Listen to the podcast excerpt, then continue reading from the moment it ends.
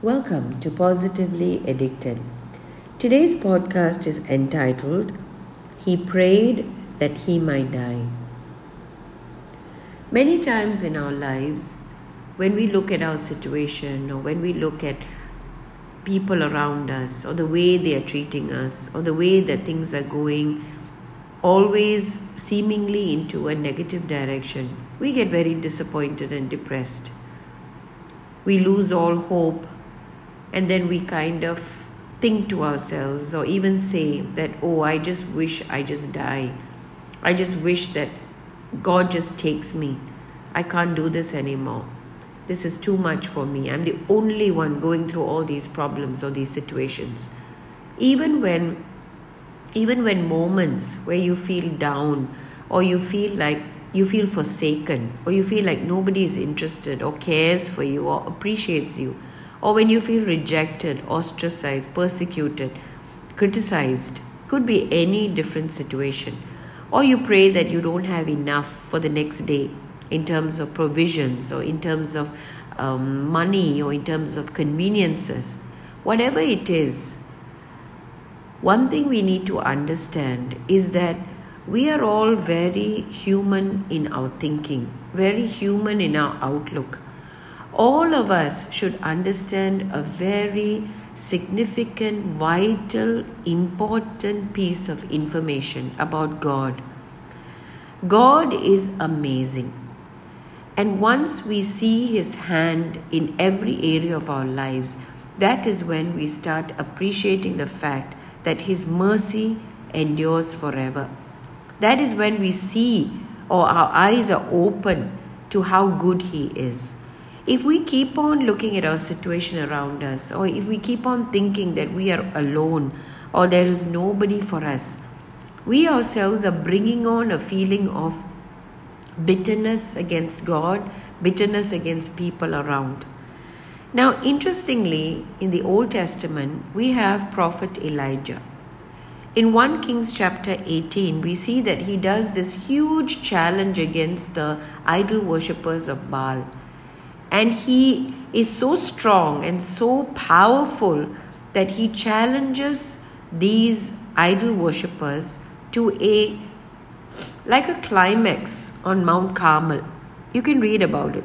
In that whole chapter, we are amazed at the, the strength or the confidence that Elijah has in God. So much so that he literally calls down fire from heaven onto his sacrifice which even has water in it. Then we find at the end of the chapter that he executes 400 prophets of Baal. That is how strong and powerful Elijah is. Now, why am I talking so much about Elijah? If you look at 1 Kings chapter 19, that is just the next chapter after this amazing feat that Elijah does. Just the next chapter, that means just a few verses later we find that King Ahab at that time tells Jezebel, queen, his queen, about what Elijah did on Mount Carmel. So in 1 Kings chapter 19 verse 2, Jezebel sends a messenger to Elijah saying, So let the gods do to me and more also, if I do not make your life as the life of one of them by tomorrow about this time. This is Jezebel threatening Elijah just after his great feat on Mount Carmel of killing all her prophets, her idol worshipping prophets. And Jezebel threatens him and says that, you know what, by tomorrow you're dead. You're finished. That's the end of your story. Now, you would think that Elijah, who was so powerful just a few verses before, would be strong enough to challenge her as well. No. In verse 3, it says, When he saw that he arose and ran for his life and went to Beersheba, which belongs to Judah, and left his servant there. Many times in our lives, when we are challenged, or when people threaten, or when the situation looks threatening, we like to run for our lives, right? Normal, human, human behavior. But then Elijah goes even further. In verse 4, he says, I'm just going to read that verse. But he himself went a day's journey into the wilderness and came and sat down under a broom tree. And he prayed that he might die and said, It is enough. Now, Lord, take my life, for I am no better than my father's. Unquote. So Elijah is sitting under a broom, broom tree. I'm assuming he's pouting. And then he prayed that he might die. He prayed that he might die. The same prophet who called down fire from heaven and challenged the idol worshippers of Baal is praying that he might die. When I said the title of the podcast, I am pretty sure that all of you thought he prayed that he might die belonged to somebody who was weak or somebody who um, you know um, thought that he was alone or lonely or somebody who had no power to do anything no this this this particular sentence he prayed that he might die comes from elijah the great prophet of god and he actually tells god it is enough it is enough like sometimes when we have difficult situations, we say, Oh, it is enough. No more. I can't take anything else. In all directions, I'm being challenged. I can't do this. I just can't do this. That's a very popular sentence that I'm hearing. I just cannot do this. And then he advises the Lord and says, Take my life. I'm no better than my father's. You might as well just take me. I'm not, you know, anything better than my father's. I might have done all these miracles and these great things, but still I am no better than my fathers. Then in verse 5 it says, Then as he lay and slept under a broom tree, suddenly an angel touched him and said to him, Arise and eat. You know, God is such a merciful God that even in the Old Testament, when you read, there are so many instances of God being so kind and merciful. He might have been a God of anger too in the Old Testament, but there are so many instances where our eyes are open to His mercy and His compassion. And then God, in verse 6, it says, Then he looked, and there by his head was a cake baked on coals and a jar of water. So he ate and drank and lay down again.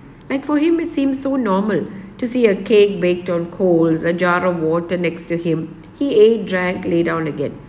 And then in verse 7 it says, The angel of the Lord came back the second time, touched him, and said, Arise and eat, because the journey is too great for you. Imagine that. This is very similar to Jesus feeding, feeding the multitudes and feeding the disciples after he rose up from the dead.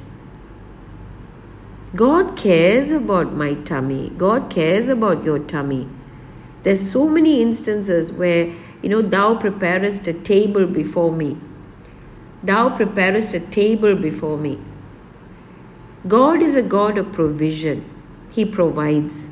So Elijah, he's pouting, and then uh, I'm going down the verses, and then if you look at verse 9, it says, And there he went into a cave. Sometimes we go into the caves of our heart, right? We like to go into darkness or we like to go into our own space. He spent the night in that place, and behold, the word of the Lord came to him and said to him, What are you doing here, Elijah? God, Almighty God, is asking Elijah, who just prayed that he wanted to die, and asking him, What are you doing here, Elijah? Which means that you're not supposed to be here in this cave. What are you doing here? And then Elijah goes into this big sentence which he says, I have been very zealous for the Lord God of hosts, for the children of Israel have forsaken your covenant, tore down your altars, and killed your prophets with the sword. I alone am left, and they seek to take my life.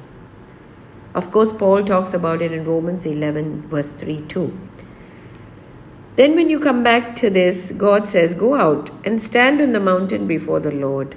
And then we go down, and suddenly, again in verse 13, a voice came to him and said, What are you doing here, Elijah? Then he repeats the same sentence how he's all alone and people are trying to kill him, and you know, people have torn down God's altars and everything that is chaos around him. He talks about it to God. Sounds familiar, right? Well, it does. Many times when we feel there's chaos and there's so many things happening against us, of course, that's when we highlight the fact that we are all alone. I'm all alone. And then secretly we say to ourselves, we pray that we might die, or we pray that God takes us out of this situation. Sometimes, sometimes the situation doesn't change, and God doesn't take us out of the situation. Sometimes, okay, not all the time. But, but, He provides the grace to go through it with His strength. And that's His amazing power of grace. And then, if you look at verse 18, in 1 Kings chapter 19, verse 18, God says, as an answer, He says, Yet I have reserved 7,000 in Israel, all whose knees have not bowed to Baal, and every mouth that has not kissed him. So there were many people who did not bow down to any idol. There were many people who were very uh, firm about the faith in God, in Jehovah, that they did not do what everybody else was doing, like idol worshipping and things like that. Anyway, long story short, even if Elijah prayed that he might die, even if he said, It is enough now, Lord, take my life, we read in 2 Kings chapter 2, in verse 11, we see something that God does for Elijah, which we really don't see in the life of any other prophet in the Bible. It says in verse 11, then it happened as they continued on and talked that suddenly a chariot of fire appeared with horses of fire and separated the two of them. That's Elisha and Elijah. And Elijah went up by a whirlwind into heaven. Now, think about this chauffeur driven, or rather horse driven chariot appears, literally takes Elijah up into heaven. This is just a few chapters later, where when he said he, it is enough that he wants to die and he has a sob story and pouting and everything, and then in spite of all that, God feeds him. Chapters later, we find that God literally takes him into heaven, right? Now, the crux of the matter is this the crux of today's podcast is this Many times in our lives, when we go through these dark periods, when we go through uh, sadness or sorrow or disappointment, all these things come up in everybody's life in different seasons. Of course, it's not the same type of um, sadness or it may not be the same type of disappointment. But there is definitely, definitely there are degrees of, you know, seasons in our lives where we feel really down and out. Now, despite Elijah saying all this, God encourages him. And if Elijah knew that he still had a ministry at that time, that he still had a ministry and that God cared for him and that God was going to send chariots of fire to literally take him to heaven, I don't think that he would have felt so down as he did, that he would have been so afraid of Queen Jezebel. Many times, when we don't know what our future is like, or we don't know what is going to happen tomorrow, but we are just focusing on today and thinking, oh no, this is not good, this is enough, I can't take this, I can't do this anymore, I can't, I just can't do this anymore. That's when we don't realize that God loves us so much that He has a purpose for you and for me.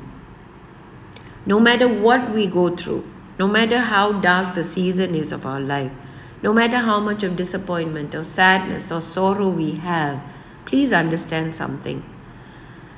God so loved the world that He gave us His beloved Son, Jesus, to die on that cross for you and me, to give us hope for all eternity. And I believe that on this earth, when we are when we are living on this earth, definitely 100% there will be difficult situations. There will be circumstances which are which we don't even understand why it's happening. But one thing is for sure. Jesus has said i will never leave you or forsake you. So if any one of you have felt or you have prayed i just want to die. I just want to leave. I can't do this anymore you are relying on your own strength. Just like Elijah, who kept on saying, I'm the only one left who did not bow down to Baal. He didn't know that God had reserved 7,000 people. So don't think you're alone. Jesus, Almighty God, is with you. And He died so that you might have, you and me will have life and life everlasting. It is not just life for one day, two days, two years. No, it is life everlasting. Let us look at Jesus, the author and finisher of our faith. Let's just shake off that viper of disappointment and sadness and sorrow and negativity and just focus on the amazing, amazing God who sent his amazing Son to die for you and me. May God bless you. Shall we pray? Heavenly Father, I surrender each of my listeners in your hands. I don't know what they're going through, but you do know. You know exactly what each one is going through. I know, Lord Jesus, that sometimes we are so human. We just want to die. We just want to leave. We ask for forgiveness for not trusting in you and relying on your power and your strength. Help us, Jesus, to understand that you are there with us and that you understand and you are a compassionate God. You are so compassionate that you even care about our tummies and our tiredness.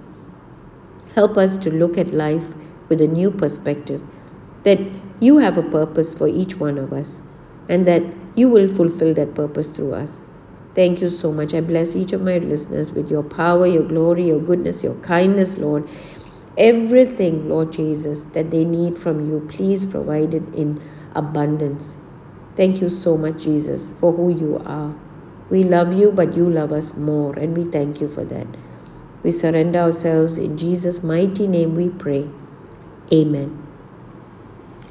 God bless you all. If you want to contact me, you can at yahwehlives2 at gmail.com. That's Yahweh lives 2 at gmail.com. This is Elizabeth Matthews signing off.